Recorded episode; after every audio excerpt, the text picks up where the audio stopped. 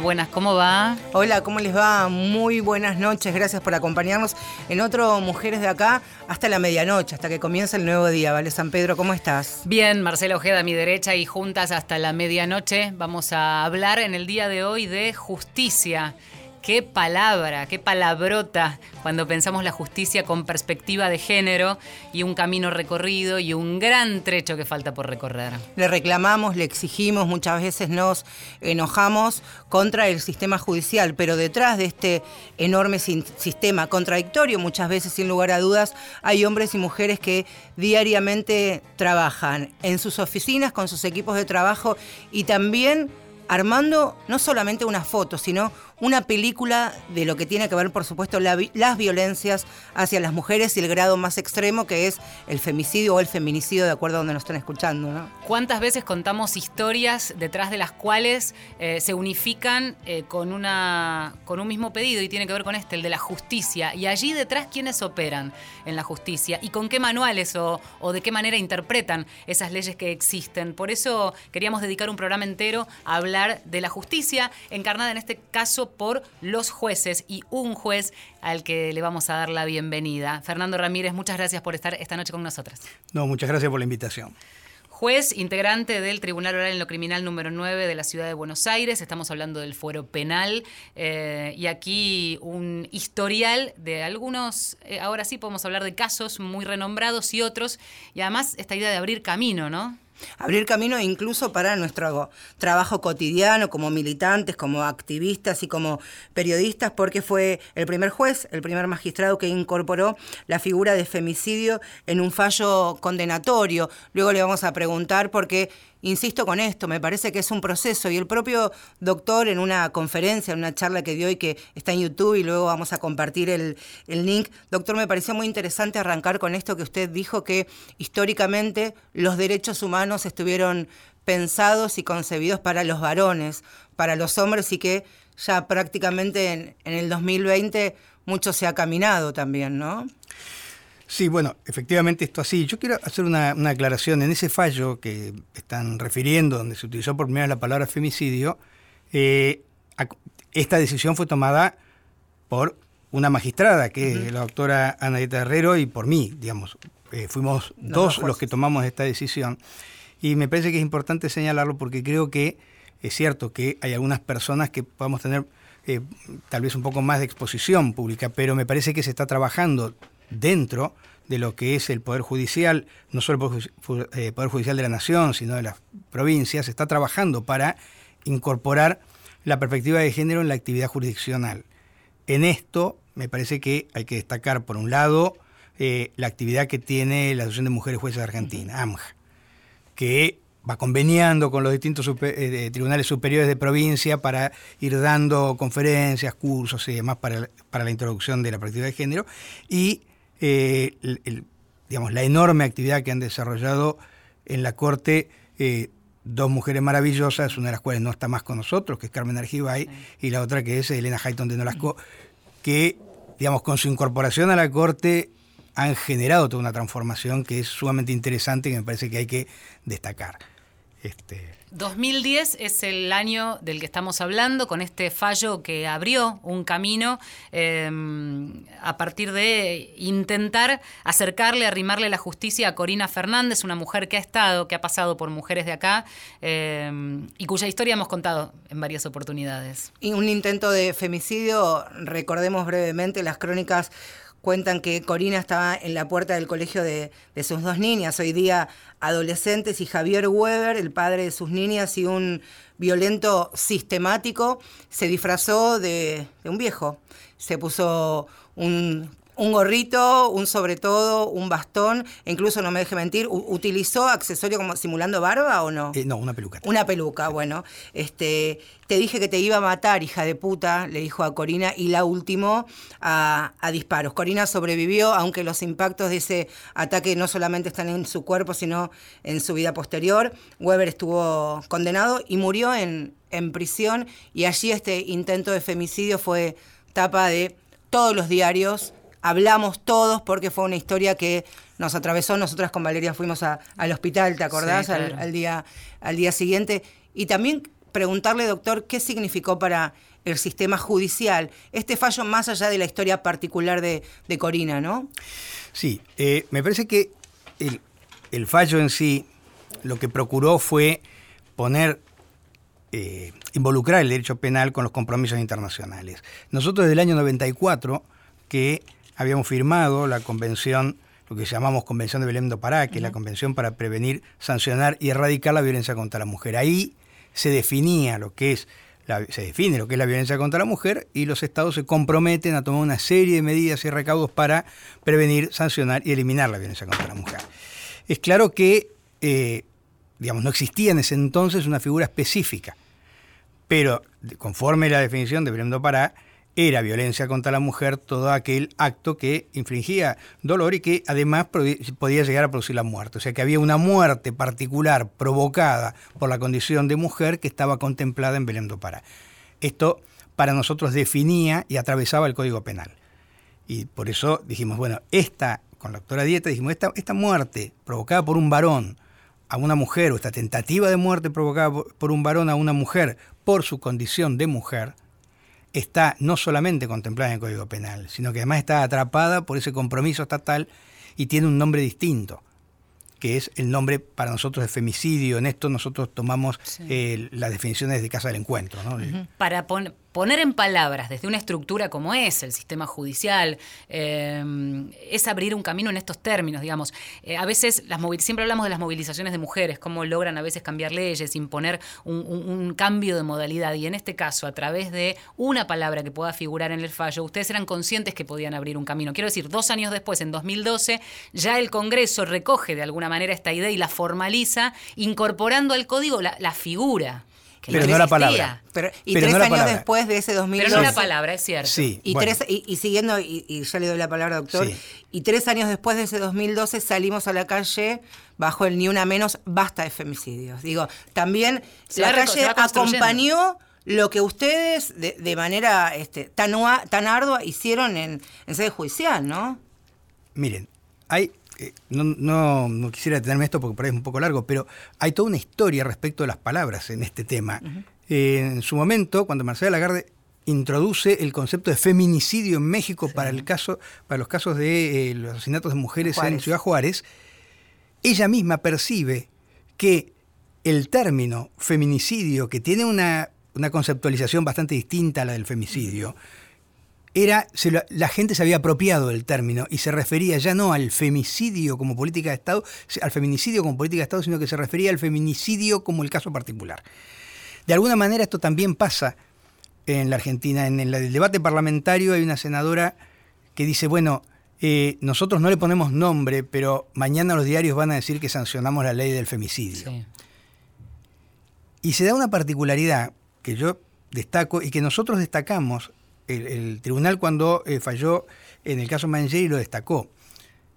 El fiscal cuando acusa, el querellante había utilizado el término femicidio, pero el fiscal dice, el delito se llama homicidio agravado de una mujer provocado por un varón mediando violencia de género, porque eso es lo que dice la ley. Y nosotros le señalamos al fiscal que el Código Penal no utiliza el término homicidio más que en dos ocasiones homicidio en riña, que no es un homicidio doloso, y como un agravante del robo cuando causara el homicidio, pero que en el artículo 79, que es la figura básica que conocemos como homicidio, menciona el término homicidio, porque el código dice que será sancionado el que matare. Ni lo hace el artículo 80 en sus agravantes, en ninguna de sus agravantes. La decisión de utilizar la palabra homicidio para referirse a un acto concreto o femicidio es cultural. Digamos, no es que la ley utilice esos términos, que por otro lado tampoco es tan obligatorio que usemos exactamente el término de la ley. Pero déjenme terminar con una cosa. No es la primera vez que ocurre esto. Eh, nosotros hemos eh, adherido, casualmente el mismo día de que se sancionó la Convención de Belén do Pará, se, sancionó, se firmó la Convención sobre la desaparición forzada de personas en el mismo lugar, el mismo día, en Belén do Pará. Esta convención que sí está incorporada a la Constitución, no lo está la de Belén esta es la Convención sobre la Desaparición Forzada de Personas, que obligaba a los estados a legislar sobre esta temática. No se utilizó la expresión desaparición forzada de personas. Es más, en la causa 13 no se usó en la condena la expresión desaparición forzada de personas, no obstante que fueron nuestra, nuestra Cámara Federal la que creó el concepto, digamos, ¿no? la que la primera en usar el concepto, pero no le pudo poner el nombre. Digamos, la fuerza que tiene la dogmática penal desde una perspectiva determinada y bastante sesgada, niega el uso de las palabras que la gente usa para referirse a determinadas cosas. Y con esto, digamos, se generan otro tipo de consecuencias que son, si se quiere, este, más vastas, más difíciles también de, explicar, pero no es casual, a mi juicio, esta negativa usar el término femicidio. A quien están escuchando es el juez Fernando Ramírez, integrante del Tribunal Oral Criminal número 9 de la Ciudad de Buenos Aires. Es tan difícil a veces eh, poder charlar con un juez, eh, poder eh, tratar de hacer este intercambio y entender, recién hablábamos fuera de micrófono de lo que implican los fallos. muchas veces nos quedamos con ese título y detrás hay toda una construcción. Em, otra de las palabras que usamos muchas veces en este programa es eh, la perspectiva de género, ¿no? que esté atravesada en los distintos ámbitos. El de la justicia pareciera todavía ser una deuda pendiente. Em, a partir de lo que escuchamos de usted, entendemos que usted la tiene, que son pocos. ¿Cómo, ¿Cómo ve el resto del sistema judicial, a sus colegas, a todo el armado, a todo el entramado judicial respecto de cómo están parados con esta perspectiva de género? Es difícil porque eh, yo lo que creo es que hay una preocupación por introducir la perspectiva de género que se da desde las, este, curiosamente, desde las cabezas de los poderes judiciales. Eh, a ver, digo, hay una preocupación por introducirla, no necesariamente que la tengan encarnada. Digo, está esta preocupación, ven que acá hay un problema y que esto hay que hacerlo porque algo está fallando en la aplicación del derecho. Y algo está fallando en cuanto a eh, una aplicación igualitaria del derecho porque en definitiva la perspectiva de género lo que viene a marcar es la desigualdad y cómo opera la desigualdad de poder entre varones y mujeres a la hora de tomar decisiones. Eh, yo no, sé, no soy demasiado optimista respecto de qué tan difundido está. Sí creo que hay una preocupación. De hecho, miren, de hecho, este, la semana pasada se llevó a cabo una reunión en el Consejo de la Magistratura para ver cómo se iba a incorporar esta cuestión de la perspectiva de género en eh, la aplicación de las reglamentaciones propia de los concursos de jueces. ¿Por qué? Porque se advierte desde, precisamente desde una perspectiva de género, se advierte que el impacto del género es diferente en un caso y en otro y que esto genera determinados resultados a la hora de este, evaluar los concursos. Idéntico, idéntico planteo hace la Procuración General de la Nación, donde han hecho un estudio muy interesante respecto de cómo impacta el género en la selección de los magistradas, magistradas y magistrados, en este caso en eh, la Procuración General. Todo esto, digamos, implica que hay un movimiento.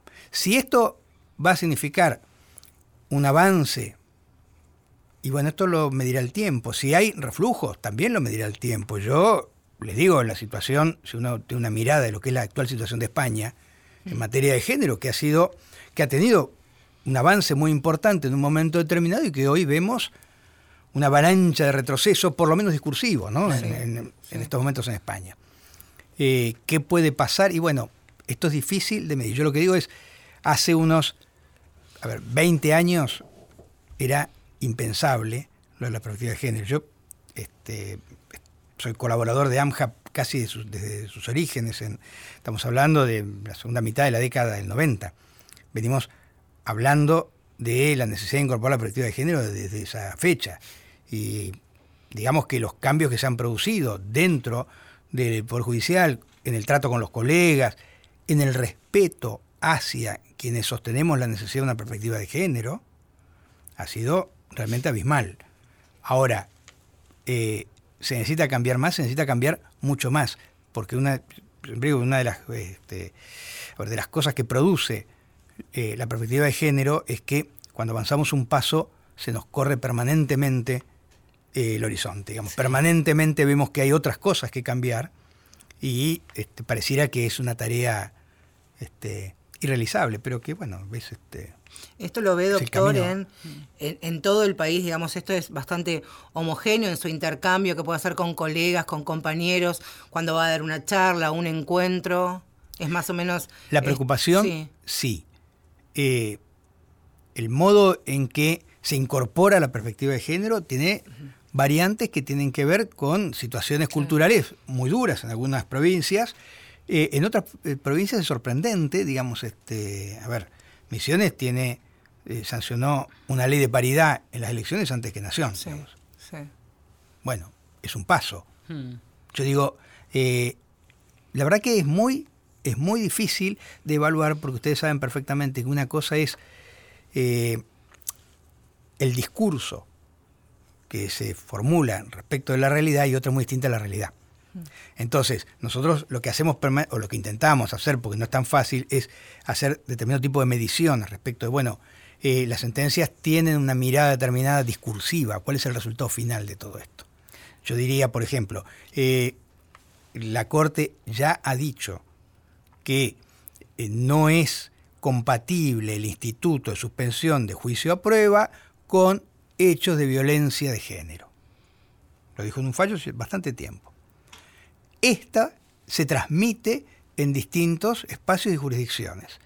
Sin embargo, yo les diría, Capital Federal aplica en numerosos casos, sino en todos, la suspensión de juicio a prueba en los casos de violencia de género que estiman menores.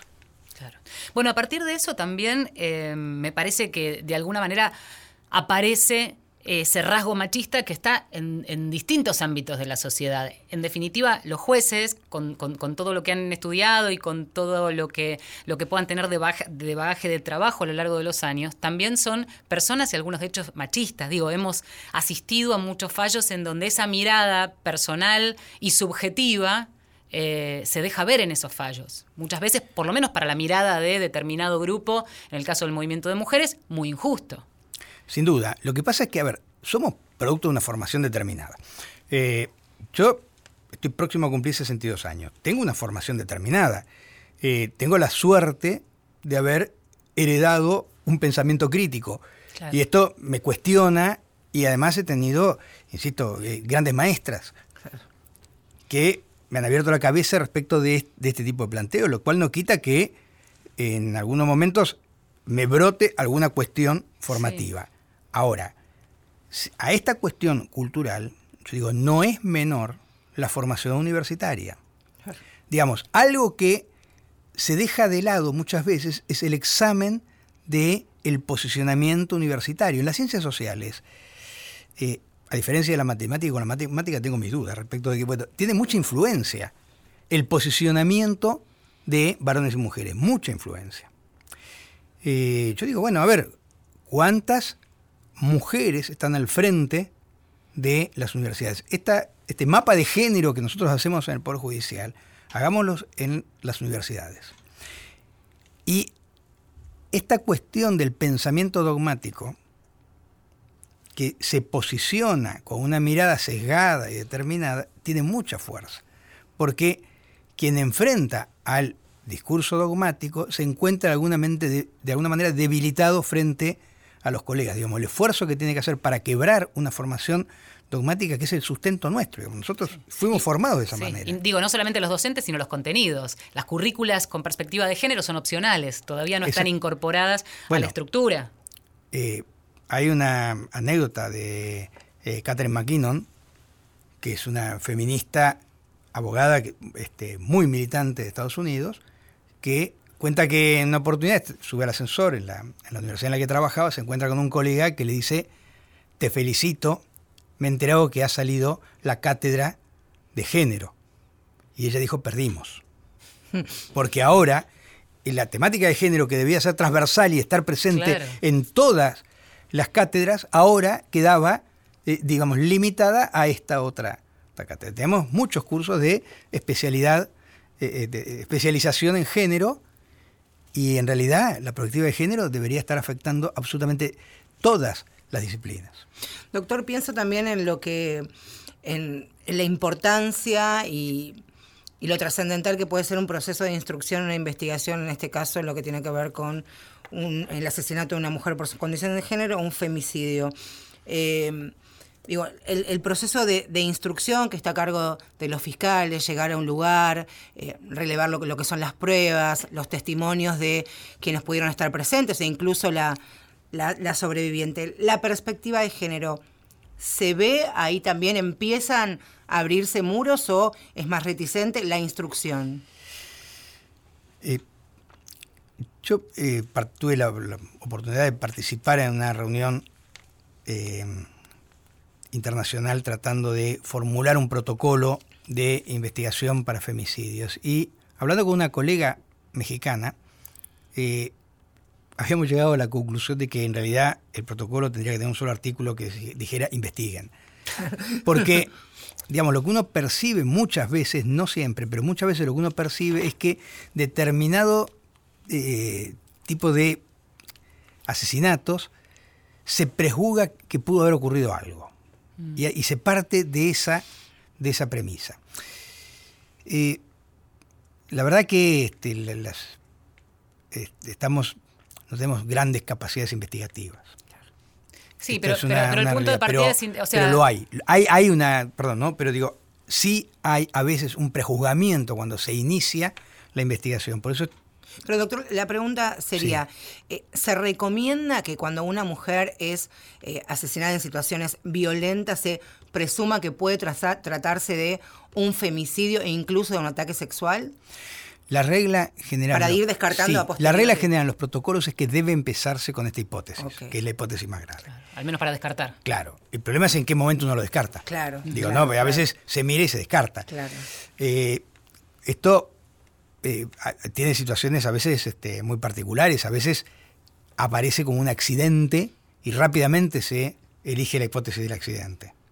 en vez de decir, o un suicidio, y rápidamente se, se opta por esa hipótesis, pero todos los protocolos indican que debe empezarse porque es la alternativa de máxima. Pasa que eso es lo que le corresponde a la instrucción, es decir, al fiscal. ¿De qué manera se tejen o no alianzas con cuando una investigación viene mal planteada? ¿Qué puede hacer un juez? Acá digo, volvemos a hablar de un sistema judicial, en tanto sistema que tiene, tiene que articular con los distintos, con las distintas áreas, desde los abogados defensores que plantean o pueden permitir o pedir prueba, los fiscales, los propios jueces. Sí.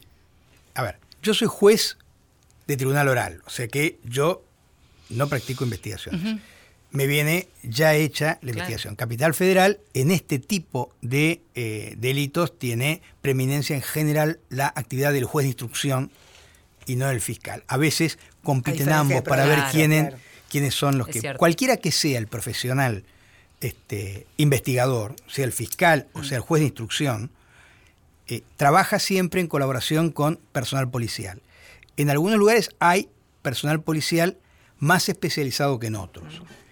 Eh, ¿Cómo se coordina esta, eh, esta investigación?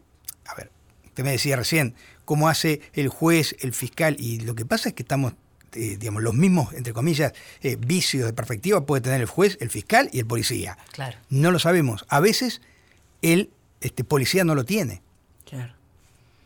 A veces quien lo tiene, nosotros presumimos que porque pertenece a una fuerza eh, desgraciadamente muy militarizada en, la República Argentina este, y de determinadas características eh, vinculadas a ciertos modelos de virilidad y demás, va a tener una mirada determinada, pero no es, exactamente así. ¿eh? Digamos, la policía también ha trabajado este tema con más o menos éxito, pero este, ha intentado por lo menos este, trabajarlo y de hecho tienen protocolos para actuar. Después quedamos en manos de quien lleva adelante el protocolo. Estamos en Mujeres de Acá, ya promediando este programa. Se pasa rápido el tiempo, ¿eh? Em, estamos hablando de justicia, ya venimos. Marcela Ojeda y Valeria San Pedro. Mujeres de Acá.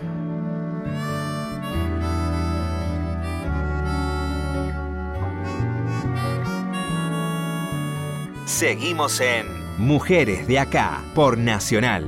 A las que se rebelan, no se callan, las humildes y las mansas, las que imaginan cosas imposibles, el derecho a ser felices. A las que viven solas, pisoteadas, las que ya no esperan nada, a las desamparadas olvidadas, las que caen y se levantan, cuántas vidas humilladas, cuántas lágrimas calladas, lo más triste es la tristeza en el club de las mujeres muertas.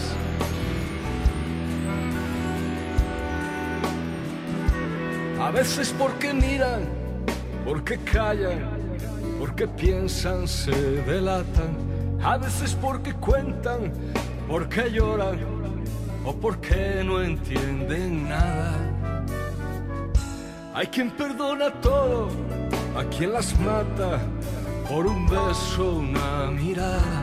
Hay quien lo espera todo de quien ama y no pierden la esperanza. Cuántas vidas humilladas, cuántas lágrimas calladas. Lo más triste es la tristeza en el club de las mujeres muertas.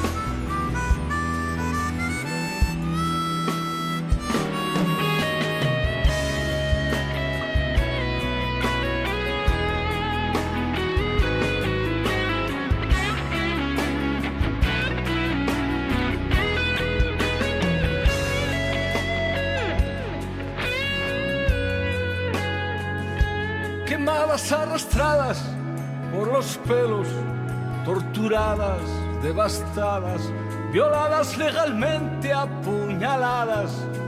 Algún juez las mira y pasa. Dicen que tienen celos y se nublan, que no saben lo que hicieron. Y cuando beben dicen, no ser ellos, yo soy yo más este infierno. Cuántas vidas humilladas, cuántas lágrimas calladas. Lo más triste es la tristeza en el club de las mujeres muertas. En el club de las mujeres muertas. Pocas veces escuchamos varones en mujeres de acá cantando, pero hoy valía la pena. Víctor Manuel, el Club de las Mujeres Muertas. Además, una elección de musicalización del propio invitado. Del doctor, es verdad, en cuatro, eh, cuatro temporadas tiene Mujeres de Acá. Quiero decirle que ha inaugurado entonces una recomendación, una, una canción preciosa que por supuesto recomendamos. Que también vean el video, doctor. Que, nos vean contaba el video, que vean el video original de Víctor Manuel que está en YouTube. ¿Cómo es esto que usted lo usa cuando va a dar charlas? Sí, porque me parece que es una buena introducción. El, el video termina eh, dando las cifras en ese año en España de femicidios y la gravedad que implicaba esta cifra para los españoles y es una cifra muchísimo menor a la que tenemos nosotros hoy. Entonces esto impacta también diciendo, bueno, esta campaña que se inicia en España con el tema de los femicidios se inicia a raíz de la detección de un número de femicidios bastante inferior a los que hoy estamos registrando en la Argentina. En la Argentina eh, tenemos nuestras propias estadísticas y tenemos una ley, la 26485, que está cumpliendo 10 años y que incluye, entre otras muchas este, ambiciosas medidas, esto que hablábamos de la capacitación, de la perspectiva, que la justicia empiece a llegar. Una de las grandes deudas, a ver si usted lo entiende de esta manera, y qué tan real este, sería posible de la unificación de fueros, esta cuestión de que las mujeres en sus, en sus múltiples delitos de los cuales eh, son víctimas no tengan que ir una y otra vez y contar sus historias y no lograr que todo eso se amalgame en una sola causa. En realidad, eh, a ver, no es tan exactamente así hoy, porque eh, en general se tiende a unificar las distintas denuncias cuando se trata de delitos, eh, o por decirlo de alguna manera, infracciones penales. Estamos viviendo hoy una situación muy particular de traspaso que no se traspasa y de en el ámbito de capital, ¿no? Digo, que complica un poquitito esta situación, pero este, básicamente se unifican, o se trata de unificar eh, todas las eh, acciones penales vinculadas a una misma víctima. En esto ha tenido una gran influencia la creación de la eh, Oficina de Violencia Doméstica en su momento, porque esto permitió llevar un registro inicial de los reclamos que hacía cada mujer y permitir vincularlos, porque muchas veces no se los vinculaba. Claro. Se, se producía la denuncia de un lado, en otro. En cambio, el- esta unificación a partir de la Oficina de Violencia Doméstica ha permitido eh, entre otras cosas, ha permitido tender a la unificación de tratamiento, distinto a lo que está ocurriendo en algunas provincias de modo experimental, cuyo resultado todavía eh, yo creo que no es evaluable, que es unificar la justicia penal con la justicia civil. Bueno, esto es este, difícil de evaluar. Yo con, eh, con esta unificación encuentro un obstáculo particular, pero que tiene que ver con una prevención exclusivamente mía, y es que la unificación de todas las cuestiones vinculadas a violencia de género en una única cabeza es buena cuando esta cabeza funciona. ¿Y qué pasa cuando no funciona? Digo, todavía no tenemos una instalación plena de la perspectiva de género en los ámbitos jurisdiccionales. Eh, ¿Cómo vamos a establecer mecanismos de garantía de que esto funcione? Si, si se dispone de mecanismos de garantías suficientes, bien, nosotros hoy tenemos algunos mecanismos de garantía, por decirlo de alguna manera, que tienen que ver, por un lado, con el control eh, jurisdiccional ascendente, es decir, los jueces, las cámaras, las cortes, por otro lado, con el control que hacen los consejos de magistratura o de las provincias en las que funciona de otra manera el juicio político. Pero, eh, digamos, no nos luce mucho este sistema de control. Por eso digo, eh, si además de esto vamos a tener una unificación de fuero en una sola persona, bueno, quedamos como muy a disposición de cómo funciona esa persona. Pero es una cuestión de, nada, de, ver en la práctica qué pasa.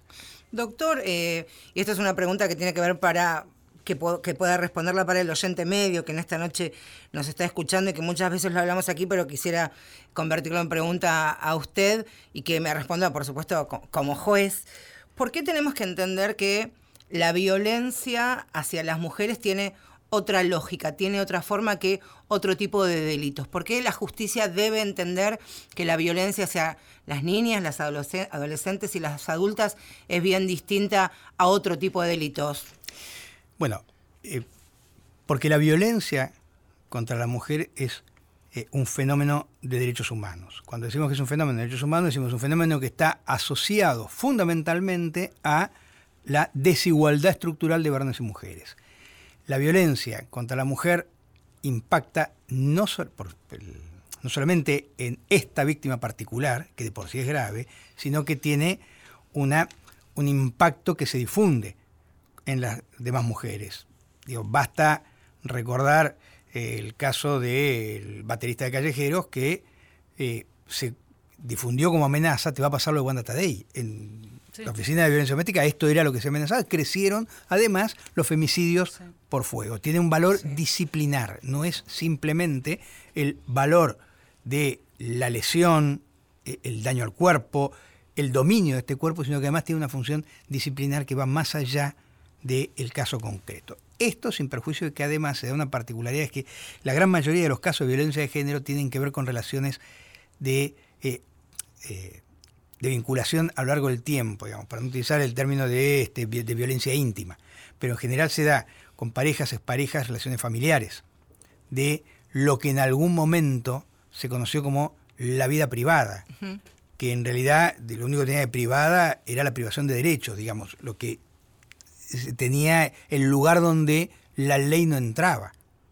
La cuestión de, de, a ver, de la estructura supuestamente familiar. Claro. Y ahí, el, obviamente, el valor de la violencia que es disciplinar es muchísimo más fuerte. No es lo mismo, y creo que en realidad cualquier persona que honestamente lo piense, no es lo mismo la violencia que ejerce una persona en la vía pública arrebatando un celular que el arrebato de ese celular por parte de una pareja eh, varón a su mujer que se lo rompe y se lo destruye no es lo mismo. Y me parece que, eh, a ver, o una gran miopía o una enorme mala fe puede decir que es lo mismo. Porque quien roba un celular en la calle tiene una pura finalidad climatística de, obtener dinero con el celular. Quien le rompe el celular, a veces es quien tiene que comprarle el otro. Digamos, no pasa por ahí, pasa por el ejercicio de dominio y puede ser considerado así, visto con la supuesta asepsia que establece el dogma como lo mismo, pero no es lo mismo. Hace un ratito usted mencionaba la Asociación de Mujeres Magistradas y toda la tarea que lleva adelante eh, sobre la capacitación, esto de recorrer provincias. Es un trabajo aparte, lo tienen incluido. Usted recorre, da conferencias. Eh, hay otros ejemplos de fiscales que se toman ese trabajo. Esta capacitación que uno imagina que también debiera ser encarada a nivel Estado y con otra envergadura. Eh, esta es una parte de la pregunta. Y la otra parte de la pregunta es si tuviéramos que apelar a su mirada subjetiva y tuviéramos un termómetro de machismo en la justicia, ¿en qué grado estamos? Bueno, la primera pregunta. Eh, AMJA nos ordena en muchos aspectos y el Estado es, los estados provinciales, los poderes judiciales provinciales y el poder eh, judicial federal es quien a mí me lleva a distintos lugares a dar charlas. Hay todo un programa de capacitación que viene desarrollando la Oficina de la Mujer desde hace ya bastante tiempo, digamos, que tiene miles de empleados, funcionarios y magistrados que han transitado por eh, cursos de capacitación en materia o de actualización en materia de perspectiva de género. ¿Obligatorias? En algunos casos a los empleados ha sido obligatoria, no lo es hasta la ley, no lo era para eh, magistrados. Eh, es difícil establecer obligaciones a quienes ya somos este, magistrados. Es difícil, no es, no es este, sencillo. Tenemos este, algunas, por lo menos tenemos algunas discusiones de orden constitucional, de si se le puede o no exigir esto a quien ya ha sido designado como juez. Pero, digamos, hay otras maneras también de, eh, digamos, convencer a la gente de la conveniencia de participar en un curso de estas características. En ese sentido, los poderes judiciales, yo creo que están trabajando, insisto, con mayor o menor éxito, pero lo están haciendo. Eh, quienes participamos de todo esto, eh, lo hacemos porque pensamos que es parte de nuestra función jurisdiccional también. ¿eh? Digamos, no es que yo esté haciendo algo distinto de lo que tengo que hacer, me parece que es parte de mi trabajo de, de jueces, conversar con los colegas y ir creciendo en cuanto a la, cómo llevamos adelante nuestra función. Un termómetro de machismo, la verdad es que yo no me, atrevo. Diría que eh, desde mi punto de vista es alto. Desde otros puntos de vista yo diría, en realidad no es tan alto si yo lo comparo, por ejemplo, con eh, cuál es el índice de machismo en las dirigencias sindicales, cuál es el índice de machismo en las universidades, cuál es el índice de machismo en las empresas, cuántas CEO mujeres hay y de dónde, cuántos CEOs varones hay y de dónde, cuál es el termómetro machista, por ejemplo, en bancos financieras. Digo, eh, desde ese punto de vista, yo diría, tal vez no estamos tan mal. Yo lo único que refutaría en ese sentido es pensar que en todas esas instancias de desigualdad e injusticia uno termina apelando al, último ámbito posible, al último eslabón de que, este me escuche, que es la justicia. Entonces ahí, es, el reservorio de la última tengamos, Ahí es donde tal vez tengamos, digamos, un mayor impacto, nuestro índice de machismo pueda tener un mayor impacto, esto es cierto. Eh, Pensaba, doctor, eh, mientras lo, escuchaba y, y también releyendo algunas entrevistas que que ha dado. Y en este programa, cada vez que, que, lo hacemos todos los miércoles este año, siempre directa o indirectamente terminamos hablando de la ESI, de la Ley de Educación Sexual Integral, de, de, la enorme cantidad de años que han pasado en los distritos que todavía no se aplican, que le tienen miedo como si vieran hoy día un demonio. Y leí precisamente una entrevista en la que usted decía que si la ESI se aplicase como correspondiera, los índices de femicidio eh, hubieran bajado. Esto es así porque eh, me gustaría esto, ¿no? Sí, claro. Eh, yo no tengo la menor duda de que esto sería así porque lo que estaría, lo que bajaría si se aplicara la ESI, entiendo yo, es la desigualdad. Y como el femicidio como forma extrema de la violencia de género, en realidad el problema del femicidio es la violencia de género. el femicidio es la punta de un iceberg que eh, arrastra todo un componente. Y la violencia de género es el soporte de la discriminación y de la desigualdad. Si nosotros bajamos la desigualdad y bajamos eh, eh, la discriminación de varones y mujeres y, avanzamos hacia la igualdad, bajaríamos los niveles de violencia y con esto bajaríamos también este, los femicidios. Para mí es este, incomprensible. La, es decir, incomprensible desde cierto punto de vista, desde otro punto de vista es alarmante. La no aplicación de la ESI. Eh, ese que no se aplica, uno dice, bueno, hay provincias que no lo aplican porque hacen toda una interpretación respecto de si hay que o no que reglamentar algo, bueno, eh, pero tampoco lo aplican honestamente. Cuando digo honestamente, digo aplicarla de buena fe en los colegios preuniversitarios. Digo, a ver, no se aplica la ESI. Se elaboran documentos, se preparan libros que son muy buenos sobre este tema, pero a la hora de aplicarla no se aplica. Y es incomprensible y uno escucha a veces determinadas oposiciones a la aplicación de la ESI. Que yo digo, bueno, a ver, si alguien se opone a la aplicación de la ESI, por favor, explíquenos qué es lo que quieren enseñar. Porque si la ESI procura enseñar la igualdad y formar en igualdad a las personas, quienes se oponen a esto, ¿qué quieren enseñar? Que lo digan, pero que lo expresen de manera, claro, que lo expresen de manera clara. ¿Qué es exactamente lo que quieren? ¿Quieren enseñar el sometimiento? Que lo digan. Discutámoslo desde ese punto de vista, porque a veces se niega la aplicación de leyes sin discutir exactamente, por ejemplo, qué contenidos quieren dar.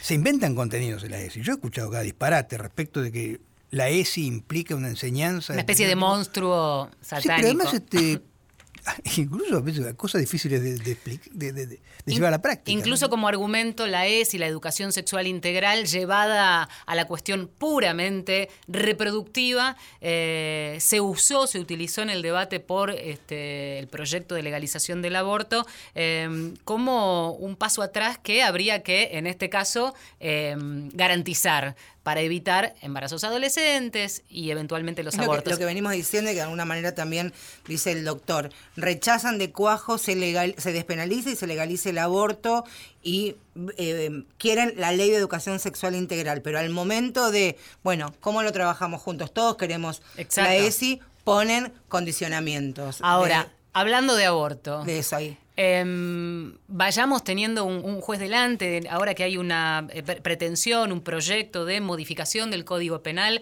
que de alguna manera recoge em, esta cuestión también del aborto, modificando algún artículo y sin ir al detalle del artículo. Em, ¿De qué manera los jueces ahora podrían tener como la potestad de eximir a una mujer de pena. ¿Cómo, cómo ve este debate en principio? Así, por ahora es genérico porque todavía no, no ha comenzado, claro. Sí, yo respecto de la penalización del aborto, tengo una, posición previa, que será que tiene que ver con mi posición respecto de lo que son los derechos. Y es que yo creo sinceramente que el Estado carece de legitimidad para forzar a una mujer a llevar adelante un embarazo que no ha querido tener. Creo que, digamos, carece de legitimidad para forzarlo de manera absoluta. Podría establecer algún tipo de reglamentación, como la que postulaba la, el proyecto de ley de interrupción voluntaria del embarazo, es decir, poner un límite temporal, decir, bueno, mire, usted, yo no la puedo forzar a tener un derecho, pero usted tome la decisión en un término determinado, porque después se nos complica desde el punto de vista del reconocimiento social de derechos a lo que vamos a socialmente reconocer o no como persona. Digo, ¿no? este, el problema es complejo, entonces esto este, le vamos a reglamentar un tiempo determinado. Lo que pasa es que, desde mi mirada, la penalización de manera absoluta de este, la interrupción voluntaria del embarazo por parte de una mujer es inconstitucional y no es posible por parte del Estado. Entonces, eh, bueno, porque la penalización de esa manera implica necesariamente el forzamiento del embarazo. Si usted dice, bueno, la voy a condenar si lo interrumpe, el proyecto, que la verdad es que el artículo lo acabamos de leer antes, ¿no? esto es, eh, parece indicar la creación de una suerte de potestad del juez para eximir de pena a quien ya ha llevado adelante el embarazo cuando se den determinadas circunstancias. Esto eh, deja margen a una casuística difícil de desarrollar, no es legal, digamos, no hay un parámetro legal que dice en tal o cual caso se dejará, sino que parece que está librado a el criterio de cada uno de los jueces. Y lo que me preocupa más en esto es que se está refiriendo a una conducta ya realizada y no dice en qué condiciones. Y la verdad que el problema es que cuando eh, yo penalizo eh, el aborto, aun cuando después diga no le voy a aplicar pena al que ya está realizado, estoy condenando a que la práctica del aborto se haga en términos de clandestinidad. Y la verdad también es que hay un componente de la sanción del aborto que es estrictamente disciplinar, que no tiene que ver ni con la protección de la vida, ni con nada que se le parezca, es estrictamente disciplinar. Eh, la pasada hablando con una colega que se especializa eh, en estos temas, le decía, yo no conozco causas por aborto hacia la mujer.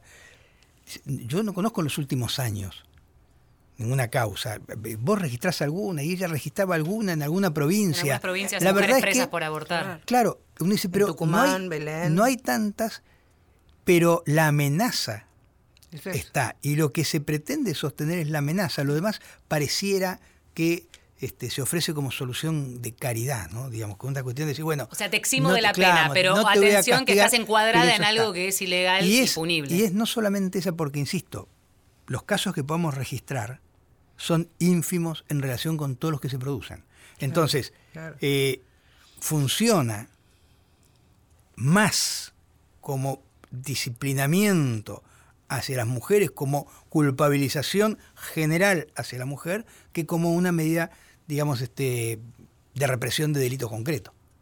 Clarísimo. Este, y esto es lo que me molesta en los términos de la discusión, qué es lo que se pretende cuando se pretende esta sanción digamos, hay, hay como un... Me pasa lo mismo que pasa con la ESI y me pasa con, las mismas personas además. Digo, este, eh, me da la impresión de que hay algo no dicho del otro lado. Yo trato de despojarme y decir, bueno, pasa esto y quiero aclarar algo. Esto este, lo, lo pienso y lo digo desde una función político-jurisdiccional, no personal. Digo, mi opinión personal, íntima, respecto de qué es lo que afecta o no el aborto es mía. Y esta no tengo ninguna necesidad de compartirla con nadie más que con mis seres queridos, digamos. Pero yo soy juez. Entonces, desde esta mirada hasta dónde llegan los límites del poder del Estado, sí puedo plantearlo. Y la verdad es que me da la impresión de que hay una discusión, eh, yo no diría superficial, yo diría hipócrita, digamos, este, donde no se exponen claramente cuáles son las ideas que están del otro lado, cuáles son las intenciones del otro lado. Yo digo, bueno, me parece que eh, la penalización sumerge a la mujer en, digamos, la obligación de llevar adelante forzadamente un embarazo que no quiso. Para los varones es muy fácil opinar de esto. Nosotros hacemos un aporte ínfimo y se acabó. La mujer para la mujer un embarazo implica un compromiso físico, un compromiso psíquico y un compromiso emocional. Esos 2 kilos 400 o este, 4 que salen del interior de una mujer son producto fundamentalmente de las transformaciones que ha tenido la mujer. ¿Por qué forzamos a una mujer a llevar adelante esto? Digamos, tiene que ser, tiene que haber un consentimiento sobre esto e incluso amparado por la legalidad, que es la interrupción legal del embarazo, por ejemplo, en niñas que productos de, violaciones y abusos quedan embarazadas, se insiste con este adoctrinamiento y disciplinar a niñas a las que se le vulneraron todos sus derechos. Pasó en la provincia de San Juan, pasó este hoy mismo que por fin se le pudo en San Juan, practicar la, la al, al, mediodía a la pequeña que fue abusada por su padrastro, ¿no? Hay un nivel de crueldad en esos casos que además eh, suma al disciplinamiento, a la injusticia, suma la crueldad. La verdad es que son, este, no sé, yo creo que hay límites morales.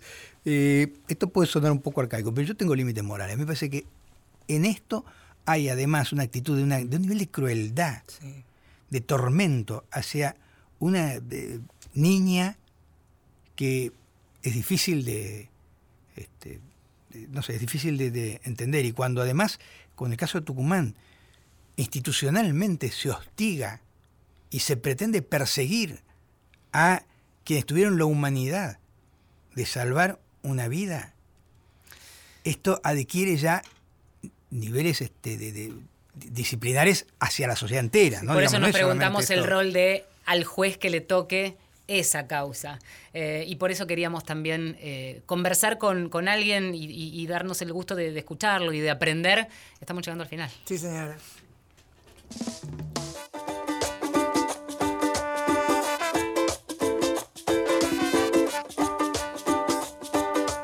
Doctor, muchísimas gracias por haberse tomado esta horita para compartir aquí con nosotros en, en Mujeres de Acá. Hemos aprendido mucho y hace mucho también queríamos tenerlo como, como invitado, así que muchas gracias, Gracias. por su No, al tiempo. contrario, muchas gracias a ustedes.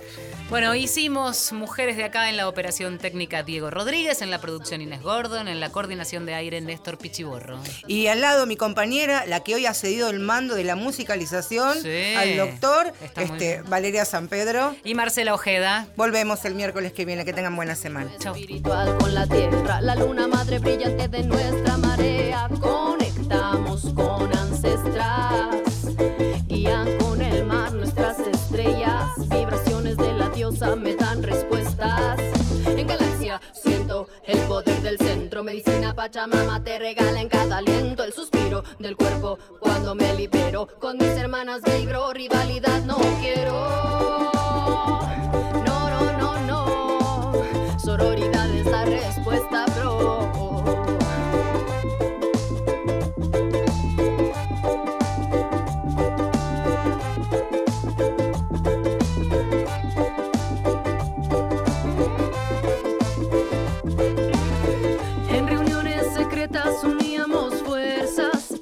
Enseñanza, abuela, somos sus nietas. Trabajamos por el bien. La magia está en este tren, donde no solo es ella y él, sin género también. Formamos economías alternativas, modo de producción que a lo normado arrima. Si te redes, somos más fuertes.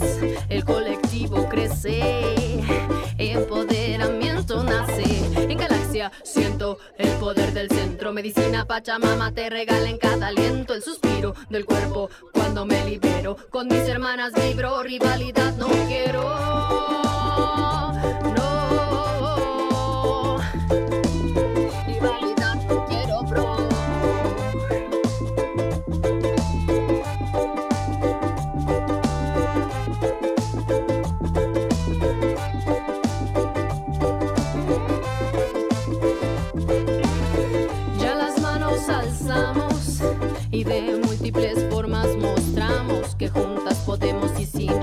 Que han implantado. Trabajar por crecer, fuerza a conocer, vínculos fraternos con mi hermano, fortalecer, mujer y ser, consecuente con tu corazón siempre, donde razón no miente, libre y digna siempre, que a tu ser auténtico no lo llamen diferente, vibras en sintonía más alta, disidente.